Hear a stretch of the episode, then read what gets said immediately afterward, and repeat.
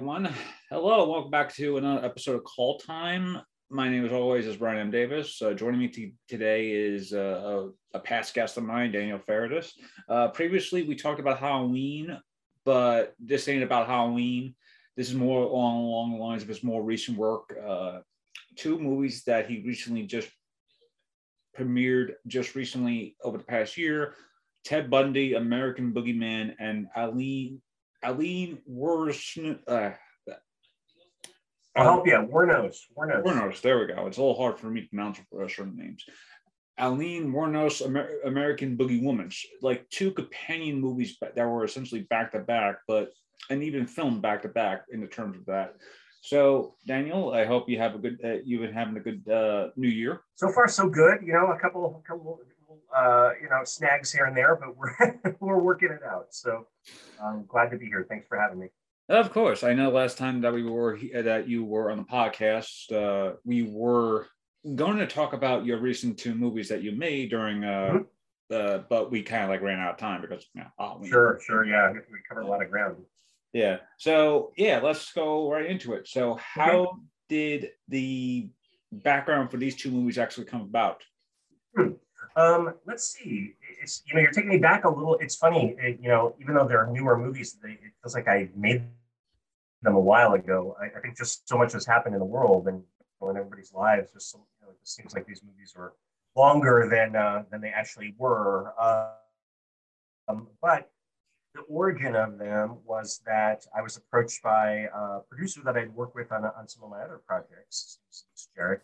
And he was working with a company that um, was making, distributing films, and they had an idea that they would like to do something on the Ted Bundy story. And my my initial, and Ted Bundy being the kind of infamous, you know, American serial killer, my initial reaction to this, to be honest, was, good grief, you know, there's been so many movies and documentaries and yeah. things on Ted Bundy, and I just, like, I don't know what else we could possibly say about this creep. Um, you know, and I, And I just didn't love the idea of, of doing something else on this character. But I, when I did go away and I thought about it, I rewatched some of the movies and documentaries that had been done in the past few years. And I have to say, like, the thing that sort of bothered me, and this is no disrespect to anybody else's film or anybody's interpretation of that story, uh, that true story, is that, you know, uh, Bundy was not a, a nice guy. He wasn't a... a Uh, you know, a folk legend or a hero of some kind. He was a monster. And I thought, well, you know, and I'm not saying anybody portrayed him to be out to be, you know, the, a superhero or something, but I feel like, no, no. you know, there was a version where Zac Efron played him and he was the smiling, almost kind of misunderstood guy. And like, wow, that's just not, I grew up in the seventies when he was on the loose as a little kid. And I just remember how scary the whole thing was. And, and so I thought, if I approach this story, I want to do something that's really disturbing. Because I think that the whole thing is disturbing. The whole thing is frightening and terrifying. Yeah, and we're uh, going to remember those kinds of people. I want to remember them for who they really were. And that was the beginning of it all. Yeah, I actually just watched American Boogeyman last night since it's on uh, Hulu right now. Mm-hmm. Yep. And uh, I was watching it and I was like, it is really, like, really disturbing because there is like a, like a few scenes that, you know, and props to Chad Murray Michael for yeah Chad Michael Murray right Chad yeah. Michael Murray there we go props mm-hmm. to, yeah props for him to like really creeping me out because I'm like when I do think of Ted Bundy is like there is like this fascination of like heroizing like serial killers or killers in general stuff like that because they are like fans yeah. of, of this stuff and to give credit to uh, to him I was like. Chad was like he he understood that, that Ted, this Ted Bundy is not the one that you always think about, the smiling serial killer, and you even end with uh, the quote of him saying he's the most cold-hearted son of a bitch you ever met, and I'm just like wow. that is like yeah, it's like and there's a lot of these uh, serial killer movies uh, that do make a notion of. I wouldn't say like, yeah, like hero, like making them out to be a little more heroic in terms of their murders, but just mm-hmm. making them more presentable in the in the way of, yeah. Well, I think some of them, Yeah, I think I think if I may, just yeah, I feel like a lot of these films just almost gloss over the horror that they caused in the lives of the victims, the victims' families, the people who survived this madness that had no motive and no reason. You know, these girls that Bundy was targeting and murdering were doing nothing but like walking to class. Yeah. And he would approach him, them in, in this very like bizarre, you know, manipulative way. And that's that's what he was. I mean, he was just a he was just a manipulator. Um, and you know, he would pretend to be uh, handicapped and, and put a, a fake cast on, or he would put a or have a pair of crutches. You know, anything to kind of like elicit sympathy. Um, and, you know, he preyed on the good nature of these nice girls. They were just doing whatever anybody else is doing, going to class, spending a day at the beach, going to, you know, uh, going to shopping. It's, it, it just defies any explanation of why he kidnapped and tortured and murdered these girls the way he did. Yeah. So vicious and so cruel. Um, you know, my movie doesn't dwell so much on the, on the act. You know, you You see very little, but I think you don't need to see all of it to know just how awful he yeah. is. And, um, you know, and some people, you know, I, I think that's the thing is like anytime you touch on something like this, you know, whether it's the Sharon Tate story or this, you know, Ted Bundy, people just get really uncomfortable and they get really angry about it. And I think part of that is it's the defense mechanism of not wanting to face truth. Yeah. And I think history bothers a lot of people, especially today. I don't think people want to really look at history for what it was. I think they would rather see it for what they would like it to be or to have been. Yeah. Um, I will talk about, you know, I could get political and talk about January sixth, but I won't. Um, of course. But we all know what that was. Yeah. Um, and to try to rewrite it and to try to sugarcoat it or put some other veneer on it, that kind of shit bothers the hell out of me. And I think that's a little bit of the reaction that I had um, when I approached these movies of like, no, we're not going to sugarcoat the reality. We're not going to make this into some kind of, um, you know, misunderstood, you know, kind of womanizing Lothario. It's like a guy that like women were falling all over. They weren't.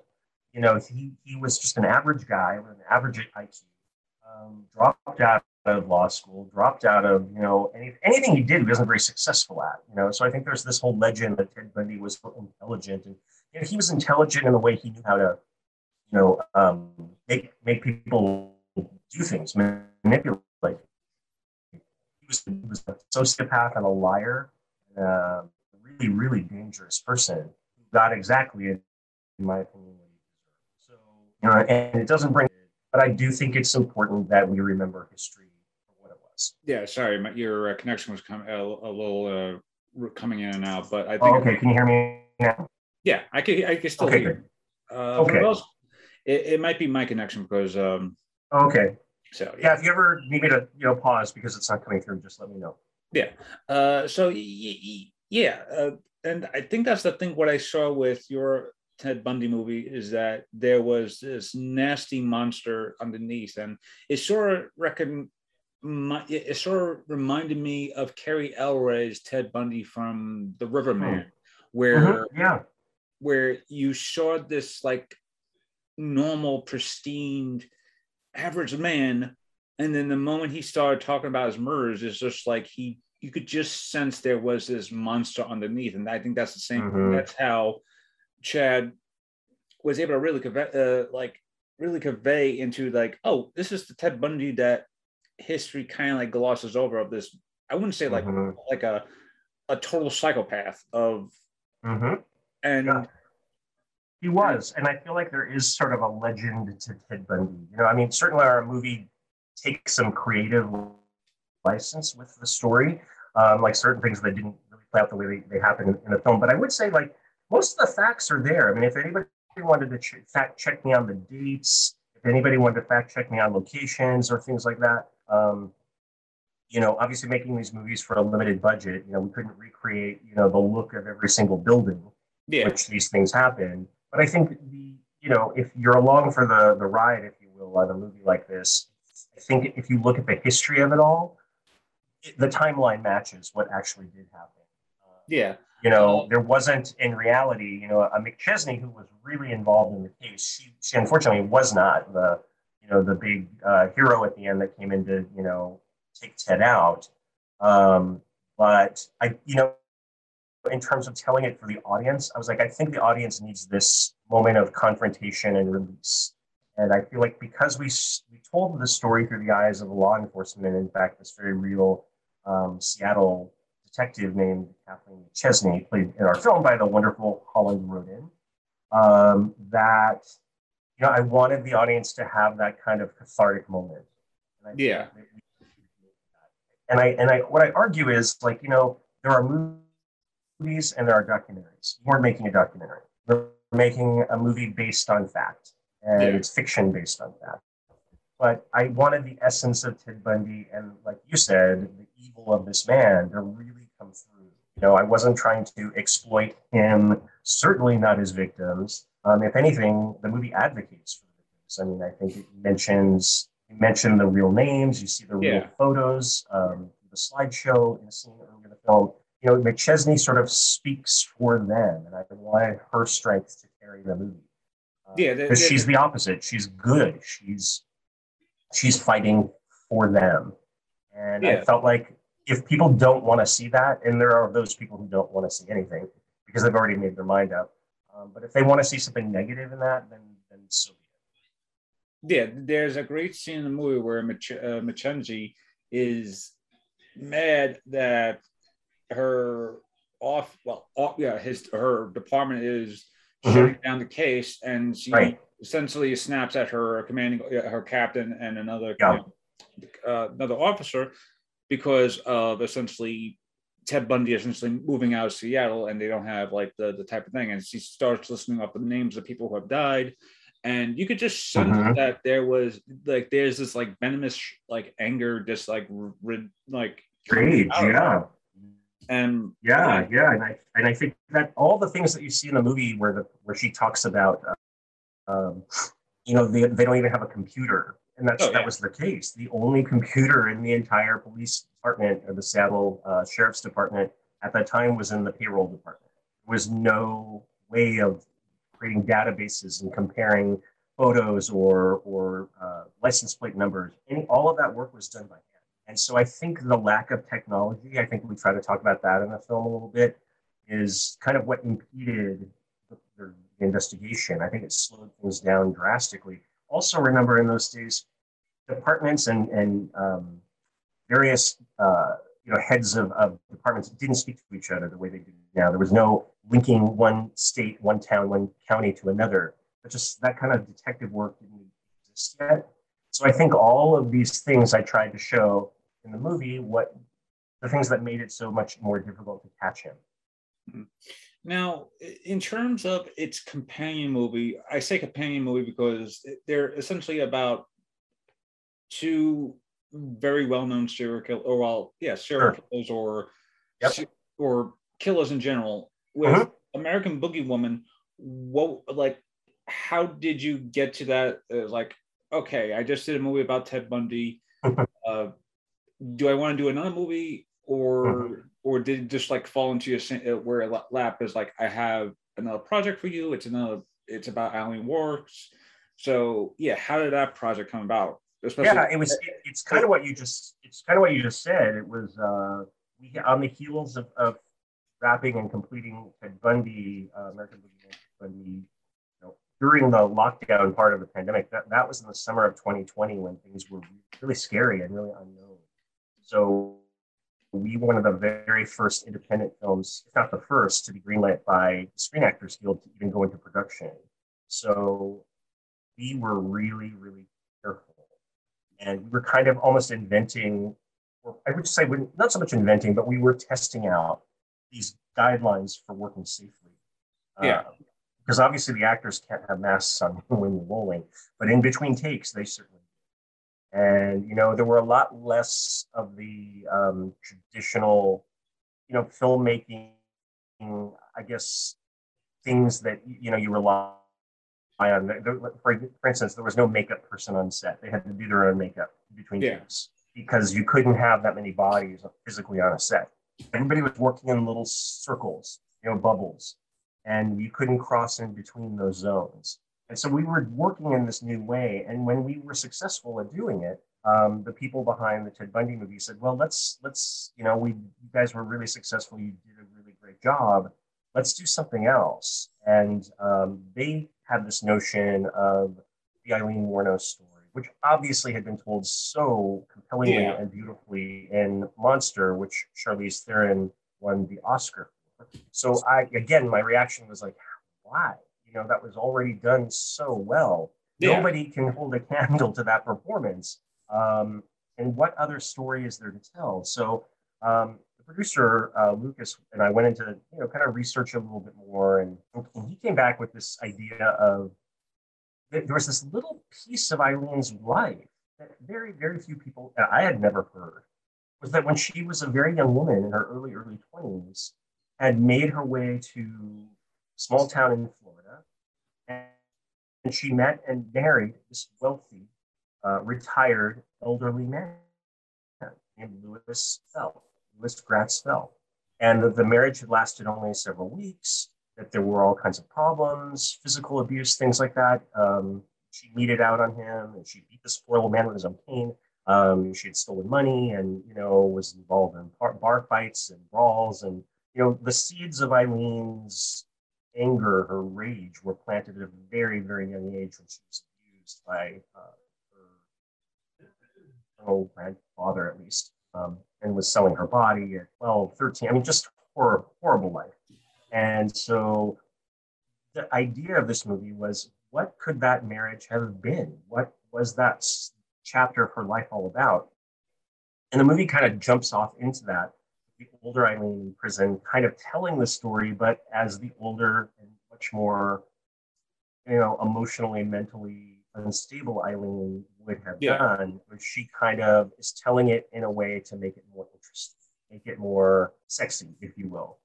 Um, and so the story is kind of told from this unreliable narrator and going yeah, into her past and looking at this very short period of her life when she married this man, man played by the amazing um, Tobin Bell.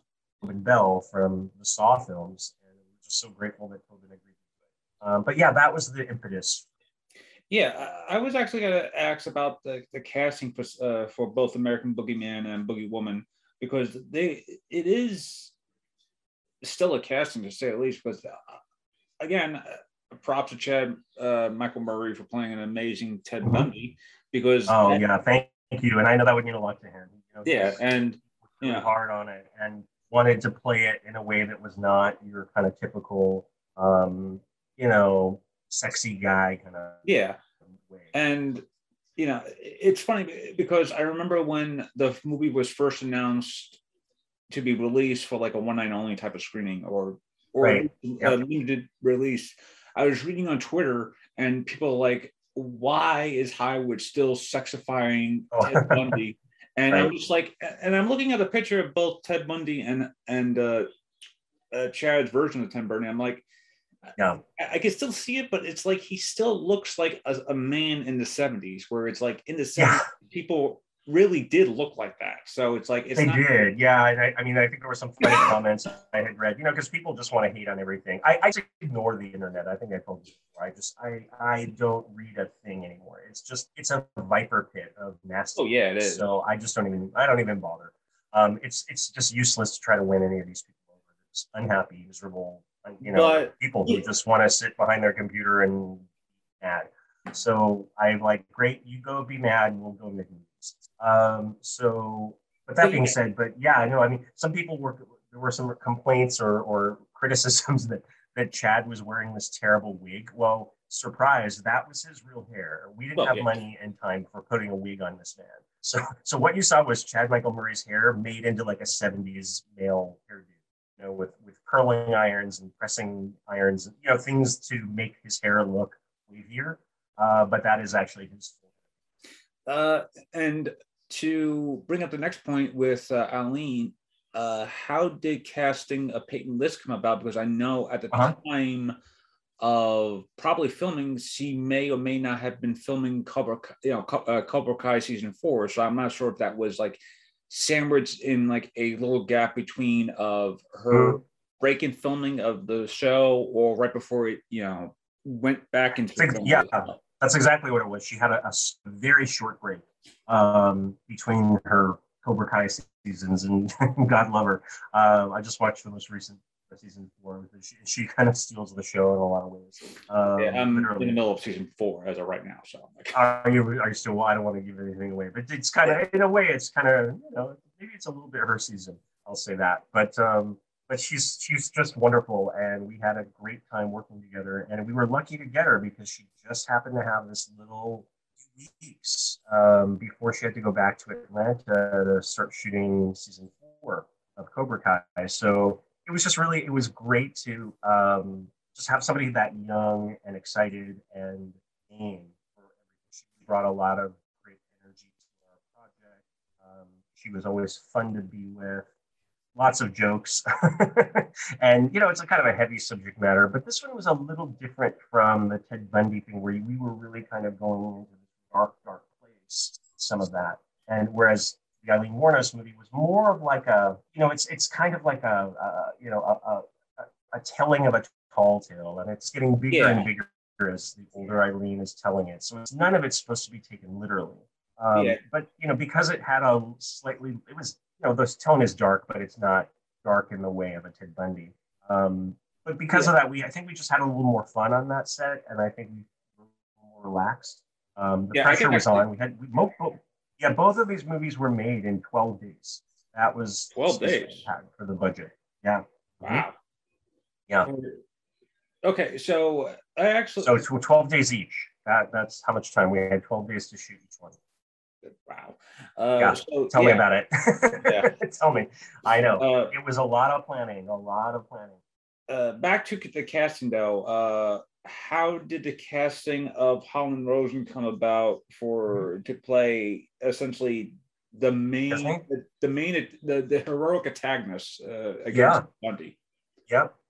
Well, I wanted, you know, that I wrote the role for somebody who was a little bit small in stature, you know, so not a big, strong, powerful woman.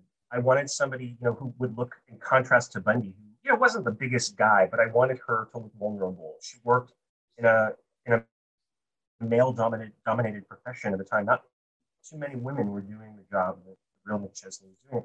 So because it was based on a real woman, it, I mean, it was important for me to find a young actor actress who could bring a strength to it, but still seem very vulnerable. And like, it's me against all this stuff. And and Holland came in, and she was recommended. Um, and I can't remember who. I think it may have been her agent or somebody involved, maybe with our show. Don't remember how that happened, but I just remember I met her, and it was all kind of like this over Zoom. And yeah. um, we spoke, and she was working out of town at, the, at that point. But I just I saw something in her. I liked her kind of gravelly, kind of Demi Moore kind of voice. You know, she seemed a little tough to me, but also very sweet. You know, she has yeah. a very, you know, girl next door kind of vibe to her. And she also did some great work in, in um, Teen Wolf. Oh, yeah. Um, and I just, you know, I knew she had a, a bit of a fan following, and it just made sense. And she really, you know, the thing is she grasped onto what this character was. Um, and it was funny, she had told me a story that there was another um, true story that she was supposed to have been involved in. She was supposed to play the lead in. Um, and it didn't happen. And then this came to her, and she's like, "Oh wow, maybe I was meant to do this," and it all worked out. Now you mentioned it, but the the twelve day each production for mm-hmm. um, the thing, and you could tell that with it, especially with Ted Bundy, you could tell you were trying to figure out ways to not only film in a way that feels, you know, not twenty twenty-ish, but at least twenty twenty, yeah, like. Because there are like recent films that that were filmed before or after the twenty twenty bubble that have mm-hmm. essentially, you mm-hmm. know, actors separated, maybe a few feet apart, you know, sure. not closer. So as a director, especially with the, the, the time frame you had for both films, like what was the production, like how, yeah, how close where you essentially have with your production where it's like, okay, this is the pre-production phase, what, you know, I'm on set, I mean, uh-huh. I mean, not on uh, pre-production phase. I'm on the production phase. I'm on set. You know, how uh-huh. do I condition actors? You know, not closely and everything because yeah, yeah, yeah. I mean, I think like I was saying earlier, we were kind of guinea pigs, you know, for this new way of working. And like you said, you know, there are lots of scenes, and and and you'll see it in current T V shows where the actors are not close quarters with each other. You see there's really a distance um, a lot of times between them. You know, now I think people have gotten better over the past, you know, couple of years at kind of tricking the audience more to make it seem like, oh, he's right on the other side of the table. So I think a lot of it was honestly just shooting in creative ways. You know, it was sometimes it was having reactions that were being shot separately from a master shot, for instance. Um, yeah. But we tried to really limit, um, you know, the contact between actors and crew. Especially, it was when the actors had their masks down, we felt like that was the most vulnerable. So we just made sure the set was clear. The only people on set were the ones who needed to be there. We didn't have a script supervisor, which was, you know, dangerous because, you know, you don't have somebody keeping the continuity. Um, didn't have a lot of the typical traditional people on set that you normally see. You know, usually there's a makeup artist right off camera waiting to jump in. You know, in between takes, and they'll dab. If you look at the Ted Bundy movie, and sp- specifically, there's a scene early, and she's she goes into the, the bullpen where all the investigators, the police are, and they're investigating the Bundy. It's like a task force room, and you can just see the sweat all over the actors' faces. It's like a ninety-eight degree day in Pomona, California, where we shot it, and there was nobody there to make them look perfect. You know, so yeah. it, you just see some of the flaws. I mean, if you look closely, you can see it. Like there's sweat on their upper lip, and and the actors are very conscious and self-conscious about it. But we let everybody know going in, like this is not going to be the way it usually is. It just can't. So yeah, it was it was that kind of preparation of of trying to minimize contact between um, the crew and the cast. Yeah, and uh, going forward with what you learned and what you did on American Boogeyman, mm-hmm. how did the next film? American Boogie, uh, Boogie Woman do, whereas like it was it the same exact methods, or or did um, you have because because because uh, I know that like after twenty like around September twenty twenty, like that's when yeah. there was like a new uh a new I wouldn't say, yeah like that's when like uh Howard had like a new version of sort of like how to film in a COVID bubble type of thing. Mm-hmm. Well, that so, was already discussed and, and kind of created on paper. We were one of the very first ones to test it out, so, like oh, I wow. said. So um, that's, yeah. So it was it was a weird time. That's all I can say. But by this, so we so we shot uh, the Boogeyman, Boogeyman, let's say July of twenty twenty, and then by by December we were already shooting Boogie Woman. So all of that work and all the planning, and including all the writing of the scripts, all happened in that time. So, you know, I didn't have a lot of, you know, while people were kind of like hunkering down in their homes, I was working night and day trying to get these things off the ground, you know, so um, it just wasn't a lot of time. But yeah, by, yeah. by December when we shot, and like I said, we only had people for a very short window, and we're just glad to get her for those, you know, I think ten days that we got her. Um, yeah. uh, but... That being said, um, you know, it was, I, I think we just took what we learned that we were successful at doing from the first one, we brought it to the second one. We actually brought even some of the same crew back from the, from Bundy onto the Aileen project. So it was just, we we all had a kind of working relationship and a, and a, in a way, a flow in which to keep everybody safe. So that's what we did. We just repeated the same formula. Uh, yeah, because there, um, there are... uh moments where in both films there are people that are, you know, either kissing or having uh, simulated sex or something like that. When yeah. when you had to do it, especially with the, especially since a lot of times now, especially with theater, I I have had, I had conversations with my fellow uh-huh. actors and actresses who are still like worried about doing intimate theater, that you know, um, you know, intimate yeah. theater. So when you had to, to say, okay, uh, non-spoilers, but you know, there's a scene in Ted Bundy where he imagines himself uh, having a uh, a pleasure zone, and he, you know, he way of putting it. Yeah, he has a pleasure zone, and he has like all these like masked masked women with like bondage gear and stuff like that too. Right, and right. There's a scene in Boogie Woman where, you know, uh, Jennifer's character, you know, the, the character Jennifer walks in and sees her father having, you know, sex with Aileen. So when it had yeah. to come up with those two, like, and of course with uh, Aileen being someone who was working as a prostitute, or with, you know, Ted Bundy, who killed, you know, women like very mm-hmm. intimate, yeah, in a very close, how, intimate way, right, right, yeah. Right. How did those? I, I know what you're saying. Yeah, how did those like intimate moments on film come about, especially with, uh, yeah, especially with the protocol of, sure. yeah. I will. T- I will tell you what it was, and and it's a very simple answer. It's testing. It was testing, testing, testing, hmm. testing. Had, had our own, you know, and for a very small budget movie, it took a big dent. We took a big dent in our budget, which is why the movie had to be done in twelve days, as opposed to say fifteen or eighteen. So it was it was the added cost of testing the entire cast and crew on a almost almost daily basis. Uh, and you know, when you take a, a, a test for one person being about one hundred fifty dollars times forty, fifty people every day or every two days, that that money adds up real fast. Oh yeah. So, but we had a, you know, we had COVID supervisors, we had a nurse, we had people specifically hired on set to make sure that everybody was social distanced, that people had their masks on, that people weren't, you know, having conversations off camera that were close to one another.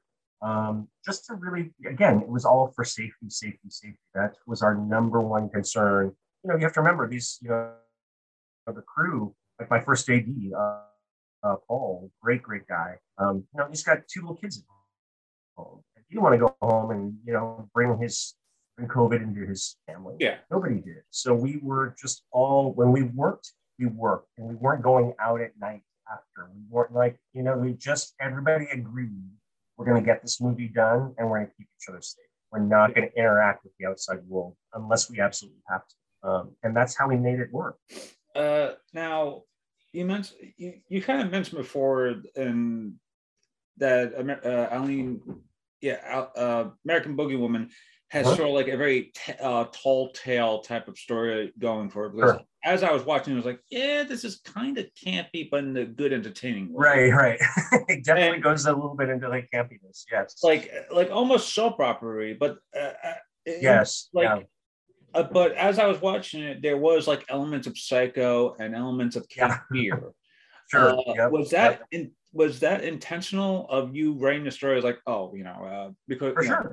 yeah, it was oh. because we don't know anything about that time. It's not like Bundy where we can, you know, intimate, even though we weren't, you know, we don't know exactly the, the details of everything that happened when he murdered four innocent girls. Um, this part of Eileen's life, I mean, if you look on any retrospective, any documentary, any book that's been written about her, there are no details about this point of her, in her life. So we kind of had to make up everything.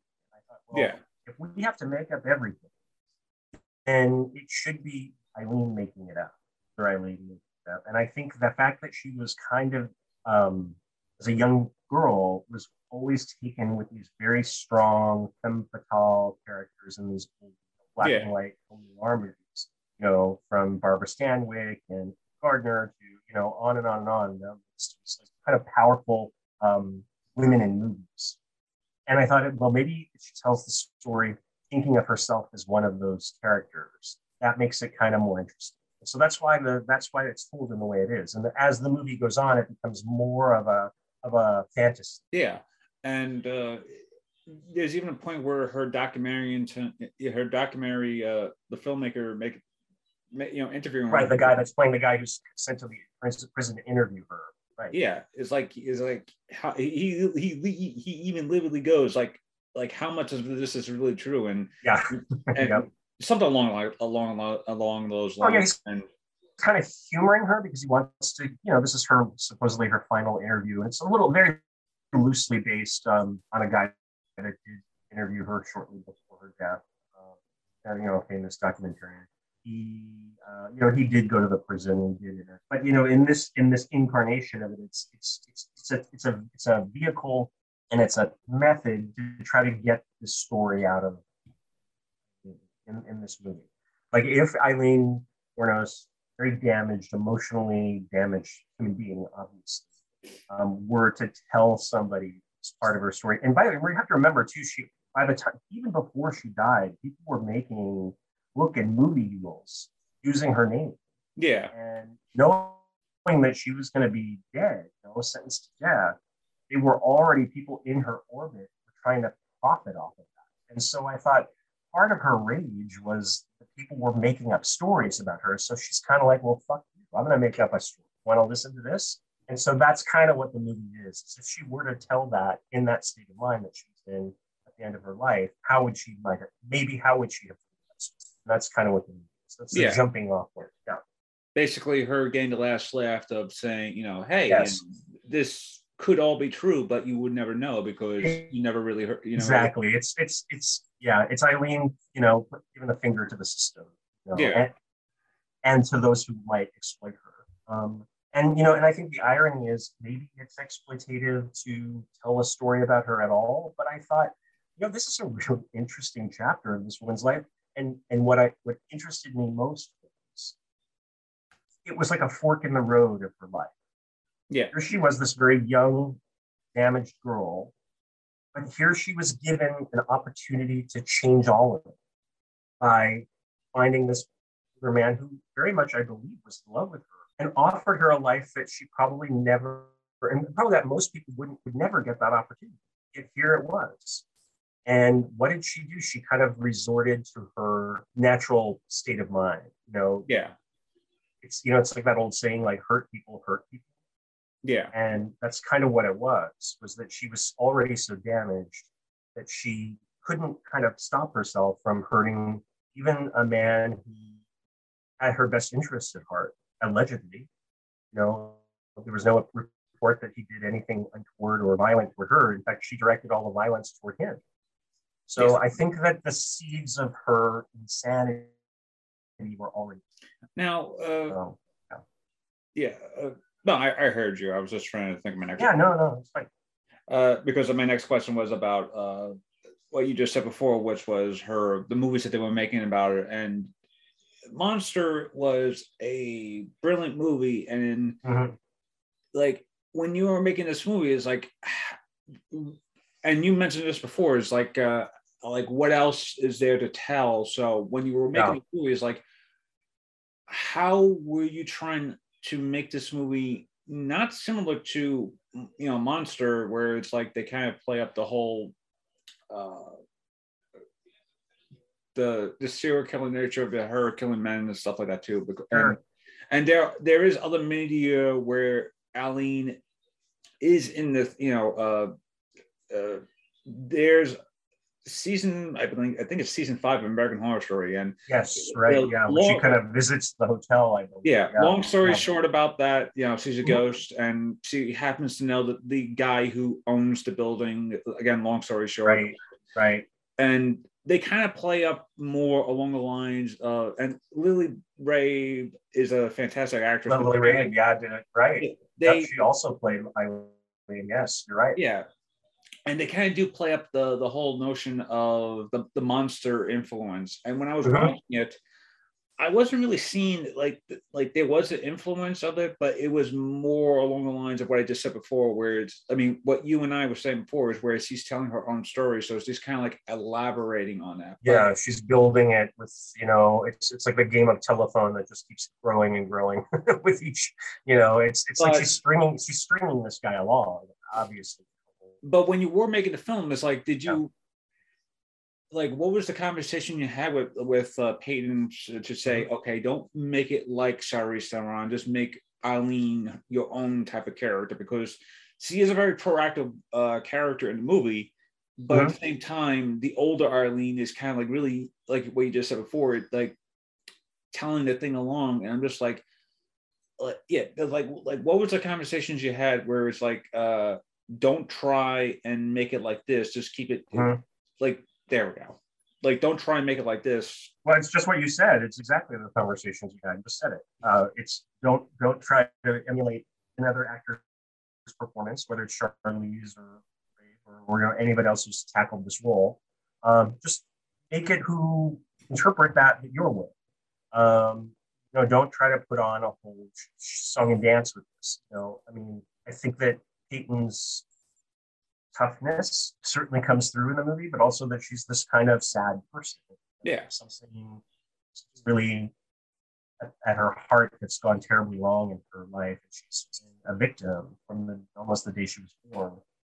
And I think that she brought that. Um, she wasn't trying to kind of act like anyone else. She just, you know, knowing that the movie was kind of, she was the she was the fantasy Aileen. Yeah, uh, she saw herself as maybe much prettier than she actually was back in those days. Maybe she saw herself as smarter. She wanted to portray herself in this. Again, it's it's it's the it's the real Aileen, if you will, telling a, a fancified, fanciful version of her own and what those things, those events might have been like, and like that history books don't tell us. Yeah. Uh, now, speaking of history, well, in history books, uh, I should talk about the the previous two films that are sort of like the same sort of companion pieces, where uh, one is about the haunt, uh, one the haunting of Sharon Tate, and the mm-hmm. other murder of Nicole Brown Simpson. Mm-hmm. Uh, I only heard about both of them because of its controversy of or mm-hmm. of, of the quote unquote exploitation of, of of the quote unquote exploitation of everything. Yeah. And if if that was yes. exploitation, I mean, honestly, if that was exploitation, then half of the movies on Lifetime would be essentially exploitation. Right. Yeah. I mean, again, so, it was it was it was it was an easy target. Easy, easy. And I, yeah. I look back on it and I just think, wow, um, you know, there, I have a long list of movies that you want to call them exploitation. Go ahead. Um, and I yeah. guess Titanic was exploitative because you know fifteen hundred people drowned in the Titanic. I guess that was exploitation. Yeah. So it, it, it's kind of like weird how people. Uh, Well, they decide, you know, and yeah, I think like the culture to, is in a, we're in a place where everything's, quote, problematic. Yeah. Everything is a problem. Everything is offensive. But all of this stuff, all of these reactions are a choice. They're yeah. reactions of people who kind of maybe don't want to deal with their own trauma, don't want to look at history for what it what it was, or maybe what it could have been. Like in the, in the case of Haunting of Sharon Tate and the, um, and American Boogeyman women have some interesting parallels. They're both fantasies. Um, yeah. Neither are meant to be taken literally. Neither are meant to be telling the audience this is the way it really happened. But yet, they want to, the critics, if you will, um, and the haters, they want to jump on them because that's not how it happened. Well, it's like, well, that's not supposed to be the way it happened. This is a fantasy told through a different lens. It's either the lens of, a distorted lens of an older Aileen facing her own death, Um, the crimes that she committed, or in the case of the Haunting of Sharon Tate, they're all earthbound spirits who are trying to work out for themselves how the hell they ended up here, and that's yeah. what the movie's about. Uh, but no, for again, those people who want to say that's not what happened, to defend these movies, and I, I will, but I won't, because I'm kind of like, if you want to get that hung up on things, I can give you about one hundred fifty examples of things you might want to get angry about as well. Yeah. Now, I bring up the con- uh, the, the the conversation. I bring up the controversy, and mm-hmm. when when you're releasing a movie and there's a little bit of a controversy behind it, does that make people want to go see the movie more, or does that hurt the revenue of the box office, or is it a mixture of both bags? Well, it's certainly, it's funny, people have reported that, that they they killed the box office, and but there was no box office. I mean, these movies were never theatrical films. Oh, okay. So, you know, not, never intended for that. Um, but, um, you know, the movies were all successful. The re- oh, you know, nice. and, and, I, and I don't know if it's because of the haters. I mean, maybe we should thank them. I didn't make a lot of money. Um, what people also fail to point out is that, you know, my directing fee, um, certainly on the first couple of movies, went to victims' charities. Um, so for anybody that ex- accused me of exploitation or lining my pockets, well, go fuck yourself. Um, so yeah, um, I, it's just funny how people think they know who you, they know what your, your mo- motives are. They want to judge you as a human being. And I'm just over it. I'm too old for it. I don't have time for it. Um, if people want to live in that bubble of judgment, hatred, and misunderstanding, then that's it. Uh, but yeah, th- there is something that I, I did uh, enjoy or saw was interesting, was that in both of those movies, the like the villain, uh, mm-hmm. uh, with uh, Sharon Tate, the villain of Charles Manson, and the villain mm-hmm. of O J. Simpson, they kind of kept in the shadows. It's like that, like right. especially with Manson, where it's like you don't see him like out mm-hmm. of, like you, you see him like through the shadows, or or he's like out of frame or out of focus. But with O J, uh, you know, O J, you know, shows up like an hour into the movie. It's like, oh, it's yeah, you know, movie. Yeah, about there he is. Yeah, like, right. like when you were like when you were writing that, did you have that uh, in mind that okay, these aren't movies about. But this isn't a movie about O J. This is not about a movie about right. Uh, yeah, no, Manson. Exactly right. Yeah, I wasn't. I wasn't trying to make a biopic about O J. Simpson or or you know any of these people.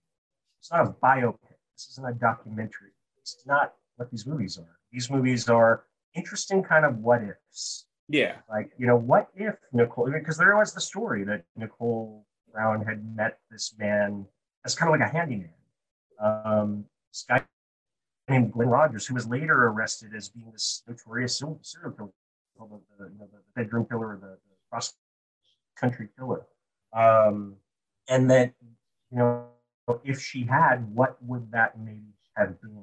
Um, you know, I remember like somebody else like went off on the fact that there's a whole scene where she's like being dragged across the ceiling, and you know, it's yeah, very was, kind of like a Nightmare on Elm Street thing. Yeah, yeah and, was... and it's like let me let me let me tell you what it is. It's a nightmare.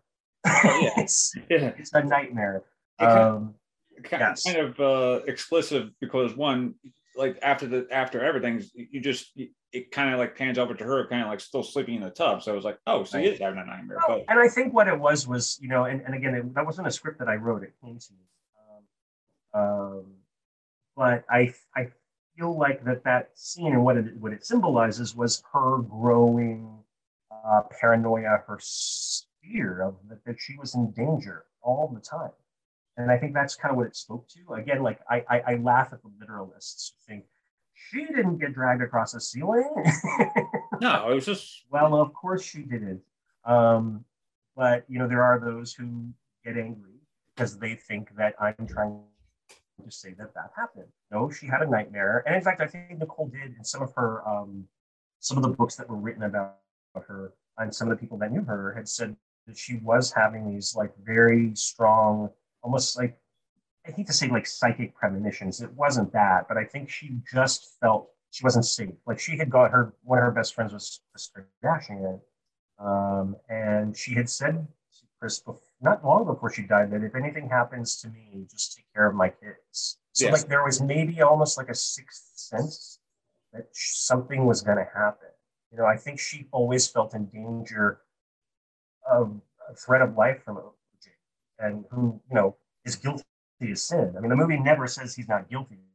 Yeah. It just says, what if there was somebody else who maybe tried to get her first? If you look at that scene, and I hate looking at that scene, um, it's something that I kind of fought against, and it was something that the producers kind of insisted. I didn't want to shoot a murder scene. I wanted to leave it very much in the, in the minds of the audience of mm. what might have happened. Um, but the compromise was we don't show the face. And I almost felt like, well, that's kind of a disservice because we all know who did it. Um, but I think for the purposes of the movie and what the producers felt, um, they needed to have that. So um, sort of had to go along with what they wanted. But I did like that. Um, and I will say that I think what's interesting about it, though, is it leaves the question of, of how did that all play out that night? And the ones that I just feel horrible for those kids, you know, and I do I wonder how they're doing today. Um yeah. Can imagine going through life knowing dad murdered your mom. I, I just don't know what that would be like. So it just that part gives me pause and makes me really um, you know yeah, bow my it, head uh, and really reflect on it, and, and it and it makes me very sad. Yeah, it, it does really make you sad because you know these were real people and these were real murders and. Um, Well, and it was that, that was really the reason why I wanted to do something for charity, you know, when this movie came out, because I knew people would be all up in arms, and of course they were, and they're like, do you know what people are saying? And I'm like, well, people are going to say what they want to say, but I knew where my heart was, I know where it is, I know what kind of person I am, And um, and I think when you bring up questions, people get uncomfortable. They don't like it. Uh, but yeah, uh, now I grew up in the nineties, so I, I really don't remember. I mean, I really remember the O J trial, but I don't really remember the impact that it had. When you were making this film, did, like, were you pulling like bits and pieces of the stuff that you like really, really recall back in the nineties? Because I figured this would be like, like, yeah, this like this was an event that you. Uh, Well, it was in my own backyard. I, you know, I, I, I was in living in Los Angeles when it happened. I mean, that was a troublesome year in nineteen ninety-four, uh, ninety-three, ninety-four. You know, we had um, Rodney King incident, you know, which was the very first time um, to any great degree that the, that the police were caught, you know, terrorizing and beating a poor, you know, a man who had just basically pulled over for a traffic stop. Um, you know, that became a huge controversy. We had a giant earthquake. We had floods. We had, um, you know, you name it. Yeah. And then the and then the O J thing. Just everything was happening in a kind of cataclysmic way. It felt like around that time. Um, but I will tell you this: this is kind of strange trivia. But I remember specifically, I was writing the screenplay for Halloween Six when that Bronco chase went on. Oh, really? I remember I, I had to. I stopped writing and looked up at the T V, and there was O J Simpson in his white Bronco racing down the four oh five during rush hour on, I think it was a Friday night, um, being chased by, you know, a phalanx of, of Los Angeles Police Department. Yeah, like the, essentially the fire department. It was a circus. It was in, like, you couldn't believe this was happening. And you have to remember too, I grew up, I'm older than you. O J was a national hero. You know, oh, yeah. It was to us kids in the seventies, like, uh, you know, all of these, you know, like he, he was just, he was the football player we all loved. And he, and he kind of did transcend race. Nobody looked at him like the black guy, O J. He was just, a, everybody, he was an American pastime hero, you know, that everybody looked up to. He was the guy in the funny commercials about the Hertz rent-a-car, and he'd run through the airport, and that was funny. You know, as kids, we all looked up to him. And he was acting, you know, he was in the Naked Gun movies and making this very funny. He was in the Towering Inferno much earlier. You know, so he was a really... Um, accepted and revered part of the creative community and sports community, yeah. Obviously. Um, but so, so the shock of that, to see that there's this hero, this national hero, like basically running for his life with a gun in his mouth, days after his ex-wife had been, and her friend had been stabbed to death. I mean, horrible. It was just a circus. It was horrible.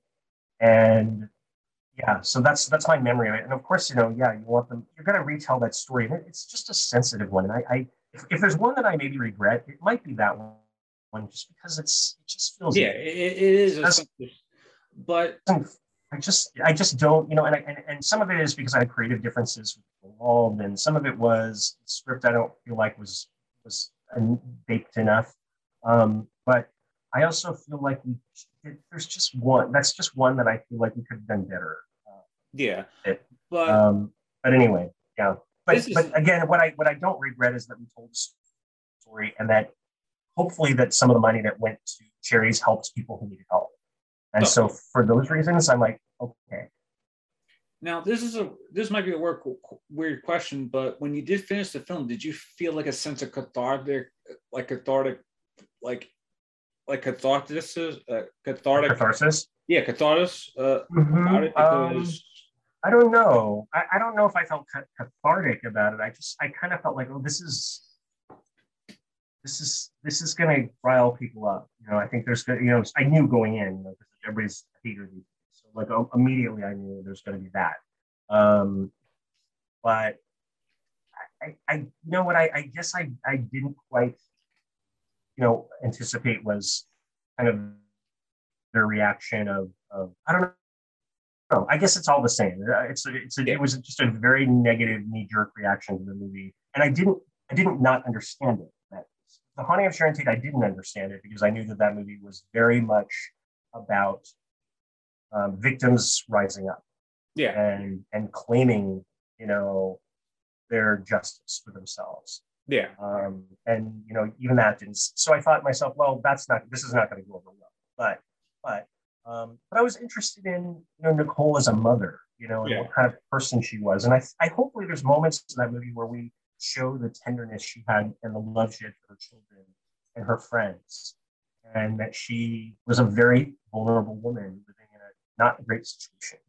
Um, so hopefully that stuff comes through in the movie. And I thought Mina was sensitive to it. Miss Suvari played her. That's a dangerous role for any, any actress. She, she took it on. And she, you know, she, and I thought she was brave, and I think she did a good job. I, I just, I think it's just a tough one, and I think there's certain topics like that that just don't sit well with people, and I, and I get it. I do get it. Yeah, I, and I think it's also what you went back to before, or what we touched upon before, which is essentially that cult of celebrityism, where it's like when it's a famous person or famous, you know. A, a fa- yeah, when a famous person commits a shocking crime, it yeah. it shocks people to the core, and uh, and it's something that you said before, where it's like you don't want to read it in the history books of like the true true facts and everything, and yeah, and with this movie, it's like you do get the sensation of of you're not really sure what happens in the end, but you all lean towards of okay, yeah, he. did it or mm-hmm. but yeah yeah but yeah, I mean I think the thing with the Glenn Rogers, I think that threw people. I think they didn't like that they we were intimating that somebody else could have been involved. Listen, I didn't say he killed her or didn't. I think, and I don't think the movie's saying that. I think it's just saying there were people in and around Nicole's life, her her orbit, that may not have been the best people. There are many stories and accounts of, you know, that Nicole was heavily involved in drugs at a period of her life. I don't know if it was that period, but it was a period in which she was. You know, there was this, this restaurant that she frequented, you know, was apparently known for kind of being a drug, kind of running, you know, it's long gone as, as a uh, cafe in Brentwood in a very expensive neighborhood, um, but was kind of catering to the drug habits of the, the rich and famous. Um, You know, it was almost like a front for that. that. That's the allegation. I don't know if that's true. Um, and I think one of the waiters there was later killed in some sort of drug deal like that. This was after the Nicole and yeah. Ron tragedy. Um, so yeah, I just I, I just feel for the families. I feel for the kids. I, I just the whole thing is just so unsavory and awful. And yeah. um, you know, maybe maybe in retrospect, putting that out there in any way, shape, or form isn't a good thing, but. You know, I also think we didn't make, we didn't try to make it into like, oh, Nicole was this terrible woman, terrible mother, insensitive, you know, she was just a human being. You know, she made oh, yeah. mistakes, she had, she had affairs, she, you know, she did, she did things that, you know, maybe she wasn't proud of, but she's still a human being. She didn't, neither she nor, nor Ron Goldman deserved, of course, didn't deserve what happened. Horrible, horrible, horrible thing. Yes.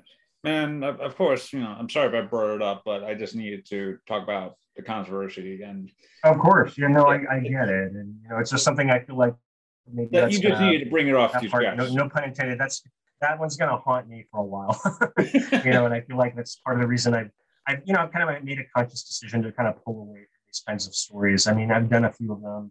You know, I'm not, I'm not angry that I did them, but I think in retrospect, you know, I, I would rather. Move forward into things that I think make people happier. Um, I don't. I don't want to spend the rest of my life in this legacy of like just drumming up terrible incidents from, you know, dark pieces of history. I mean, it's de- it, you know, what I've done is what I've done, but at the same time, I feel like it's it's, it's a good time for me to put a, a lid on that and and move into other things.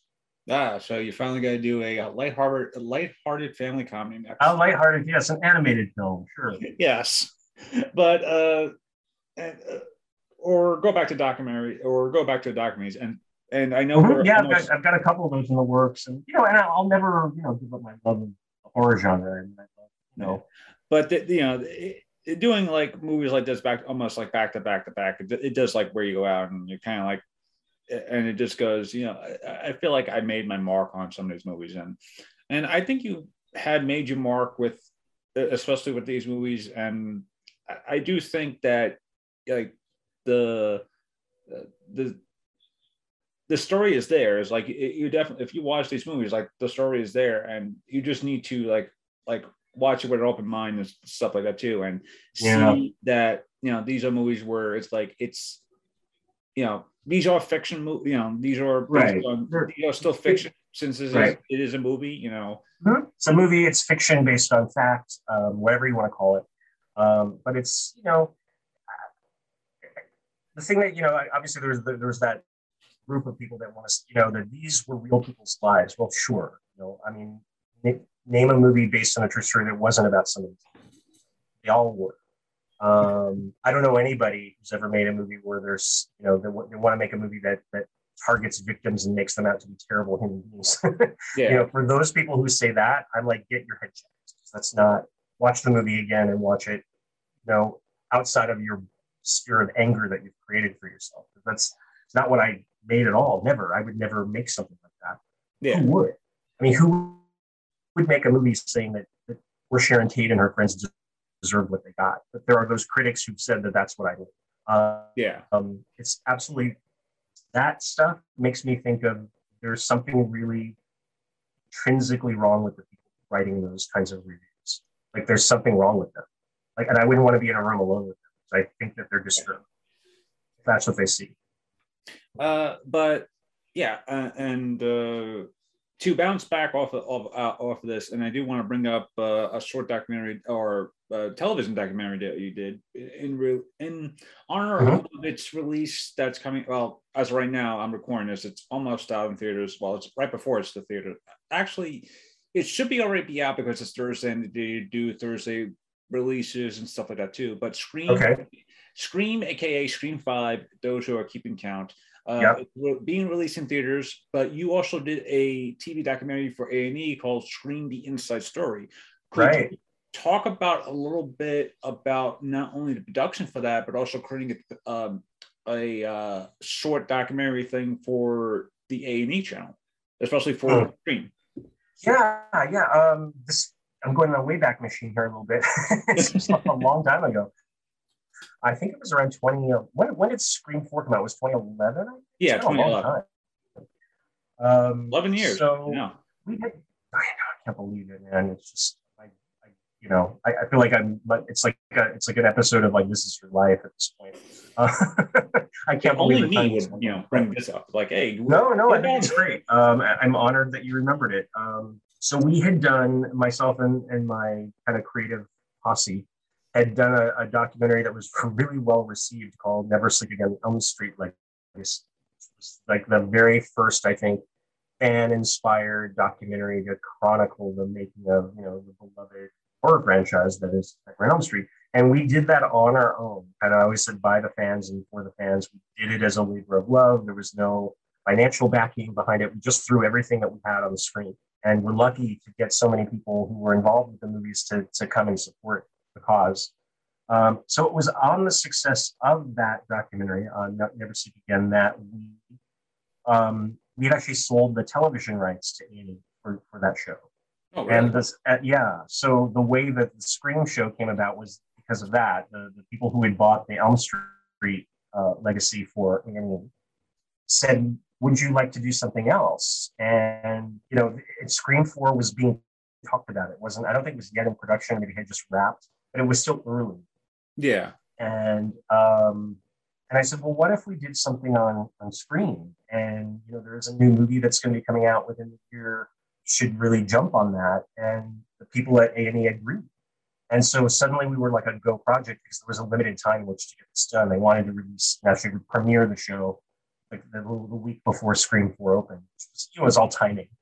Um, but that's where that started. And thankfully, you know, um, brilliant and wonderful late Wes Craven, who had, you know, been so generous with us when we did the Elm Street documentary, he was more than happy to participate in our Scream documentary. And I was like, Wes, we have money this time. So we don't have to hang a green screen in the middle of your office. Uh, we can, you know, we have our own little, you know, studio, which is what we did. I'm not kidding. We like hung a green screen in his corner, in the corner of his office. And And Lito Velasco, who did everything, he wore all these hats on these shows. He like held the boom mic for three hours above Wes's head. I don't know if he's ever recovered from that, but uh, um, so uh, yeah, so that's how that started. And um, and thankfully, we had the blessing of uh, Wes and um, at the time Miramax, the studio, that, you know, released the movies. And, you know, we got we got a lot of people. The the the, the thing with um, Inside Story, which was an ongoing series that Bio Channel had been doing, they yeah. really wanted to focus this the, on the original.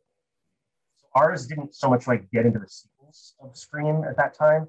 It touched on them at the end as kind of like, yeah, there was a Scream two, three, and boy, there's going to be a four. Um, but the most of the, the show, the hour and a half, I think, was really was dedicated to, the, to the, the concept, the making, and the release of the first Scream. So that's what that was all about. Yeah, and it was great. You know, listen, we got to meet so many of the people involved. Um, and it was just always a thrill. You know, we created this really set that looked kind of like the Woodsboro School, and um, it was just fun, you know, to have everybody from the production designer to obviously the awesome cast to, you know, obviously the, it goes without saying, but having Wes in, in the room at any time was always just awesome. And there's yeah. no other word. Yeah, yeah, especially yeah, it was just so so wonderful. It was so nice, you know. And he just it doesn't he didn't. It, the funniest thing is that he earned this reputation as like the king of horror when he was just like, the nicest yeah. man, and couldn't yeah. have been sweeter, kinder, more generous to all of us. And uh, it was it was an honor. I get a little teary thinking about it. He was so kind to all of us. I know, and uh, he was, and he had. And he will always be missed because he is like uh, one of the great all-time. Oh my God! Like yeah.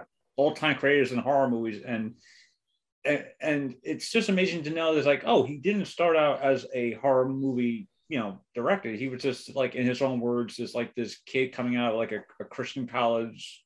Oh yeah, no, he came from a really devout, you know, I want to say Lutheran background, something like that. But it was, you know, it was, and I don't think he said he even had a T V. He saw a T V and. Um, but, but I think, you know, I, I think because I think a lot of people who grew up in repression find outlets for that. I think I did too. I think I think part of my story was I was raised in a very Catholic household, and, and you know, you, I don't want to get on a soapbox, but I think a lot of religion is fear-based, you know, and I think that people, the more religious and maybe more devout, more extremist type of religious, use fear to control. Yeah.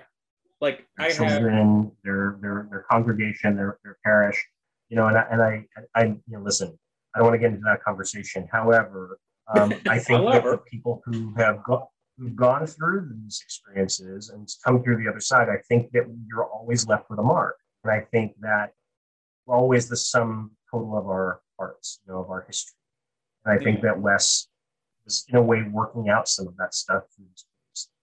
Oh yeah. And, uh, you know, I grew up Catholic, and uh, I'm, I'm I'm what we call a, a a lapsed Catholic, you know? Yeah, me too. Yeah. I, I was I, like, I, I'm, I'm still recovered. like, I'm, like, I'm still Catholic by faith, but, you know, if there's ever a moment where I go, okay, I, I got to go to church church for a couple of seconds to uh, mm-hmm. resolve my sin. Well, I, I, I feel you, man. I do. I, I grew up in the Catholic church myself. Unfortunately, I had some, you know, in particular, a very close friend of mine growing up was abused by one of the priests at our church. Yeah. Um, I will get into those details, but um, you know, there's just there's a darkness to some of oh, that, yeah. and, and I think that um, that the survivors of abuse and trauma have to find a way to coexist in the world in a way that can face the day. Hmm. You know, and sometimes those nightmares that we have, like the Freddy Kruegers, are a manifestation of childhood trauma. Oh yeah, and I think that is a it's probably why so many people relate to these characters. When I think about it too, you know, I yeah. think, think that the Freddys, the Michael Myers, I think they all kind of represent that shadow of our past. And it, collectively, and it, we all experience trauma in our lives. We do, and I think it's why yeah. so many people get upset when when you confront them with it. It's something like an abusive. Or a Manson, you know, not to circle back to these other things that make people. I think sometimes when you put a fake front on it, like a Freddy or a Michael, that's okay. Yeah. But when you start to kind of peel the layers back and show them real shit, that's when people go like, "Oh no, no that's I I, I don't want to look at that. That makes me uncomfortable because there's something about it that triggers." Trauma in there." And I believe on that note is a great way to end this episode. Uh, because, mm. uh, in a way, or in a uh, message or you know, tone, really, a lot of the four films that we spoke of really does spoke of not only victims fighting back, but also just like unleashing this trauma of this, it's like, yeah, unleashing this trauma that we both, we all have in the society. Mm-hmm. Right. And, and it's sort of like, it, it's basically like going to therapy where it's just like, you know, in therapy, that your therapist and yourself, you talk about your trauma, and it's basically about healing from your trauma. And sometimes mm-hmm. people want to be healed from the trauma, but there are people who don't want to be healed from the trauma. And whenever the Band-Aid is ripped open, it's like they have to put the yeah. Band-Aid back on and, you know, and right. they act out. You know, when they scream really loud, they get real yeah. angry, they get real aggressive, you know, and, and I, I get it. I, you know, I, we've all lived through something traumatic. We've all had, you know, I think we all know a victim. You know, we're all, in a sense, touched by the violence in society. We're all touched by the indifference that people have. We're, you know, acts of terror and horror. You know, little children going to school through, you know, metal detectors and having drills of what to do if somebody comes in and shoots up the school. Yeah. These are horrors that we all live with, with the knowledge of, and yet we kind of still just, you know, shrug our shoulders to some of it. Yet, you know, I, I know, I know somebody who's well known in the horror industry whose uh, child was shot in a school shooting um, a couple of years ago, oh. and I don't think that they'll ever get over it. I don't think they'll ever get over it. And so, I, I think that we, as a as a as a society, as a as a collective, that we're all kind of licking those wounds and finding ways, like you said, to put a band-aid. Just so that we can get up and get out of bed. There yeah. are days when I'm sure lots of us, I've had those days, um, especially during this um, pandemic and the lockdown and the uncertainty and the, everything changes from minute to minute. Now it's this and now it's the other and nobody knows what to believe. And everybody's pointing fingers at the other person.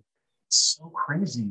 And I think we're all just trying to figure out how to navigate our lives. So I think that maybe horror and maybe movies that point a finger at some of these horrors of real life, I think they make people either feel very uncomfortable or they give them, they empower them to face their own. So it's it's it's an either or situation, but I think, I think there's a place for all of it. I just think that people have to decide themselves um, how they want to read it. Yeah, and on that note, uh, yeah, uh, th- thank you, Daniel, for being another great guest and speaking about. Oh, thanks.